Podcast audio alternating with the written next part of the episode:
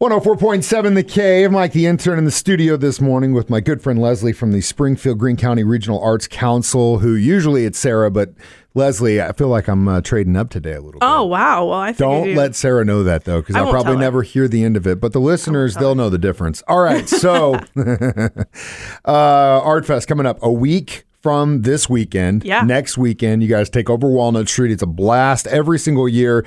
A lot of vendors. You know, a lot of performing arts, a lot of musicians. Um, you guys bust your butt with this. Being on board member myself, I know what's involved, so it is a lot. Mm-hmm.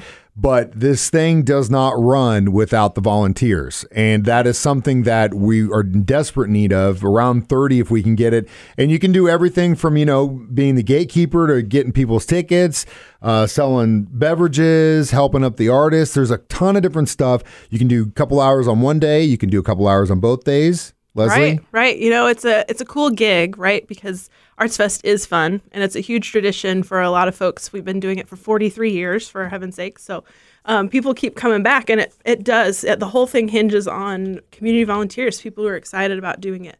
Um, and you um, you can get cool discounts on merch designed by Culture Flock. It's going to be a wicked cool T-shirt.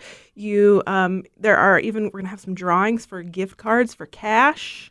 But also just that good, warm, fuzzy feeling. Yeah, giving back to the community. That's why we do it. And again, if you are thinking about going and you don't have a whole lot going on the weekend of the 6th and the 7th, it's a place to be. And right now, I just looked at the weather sun and 75 Like- all weekend. Can you get a better So, weekend? what the hell else are you going to do? I mean, you're going to be outside anyway. You might as well help your your community. Right. And uh, that's what we're doing here. It's, it's, a, it's a way for us to give back. It's a way to showcase all these artists, whether they're regional or a lot of people do come from outside of Missouri to this thing because it's a huge deal. Yeah, we've got artists all over the country. We've got people buying tickets from all over the country. It's it's a pretty cool a pretty cool gig, and um, we have lots of families that come and volunteer with their kids. So what a cool opportunity to, to demonstrate community service to your your kiddos, give them opportunity to learn how to count back change when they're selling a soda. um, you know, so it's it's a, a fun deal that we've had. We have lots of families that come back and do it year after year. It's a great time. I look forward to being a part of it. I'll be out there. Get your butt out there. If someone wants to volunteer, how do they get a hold of you guys?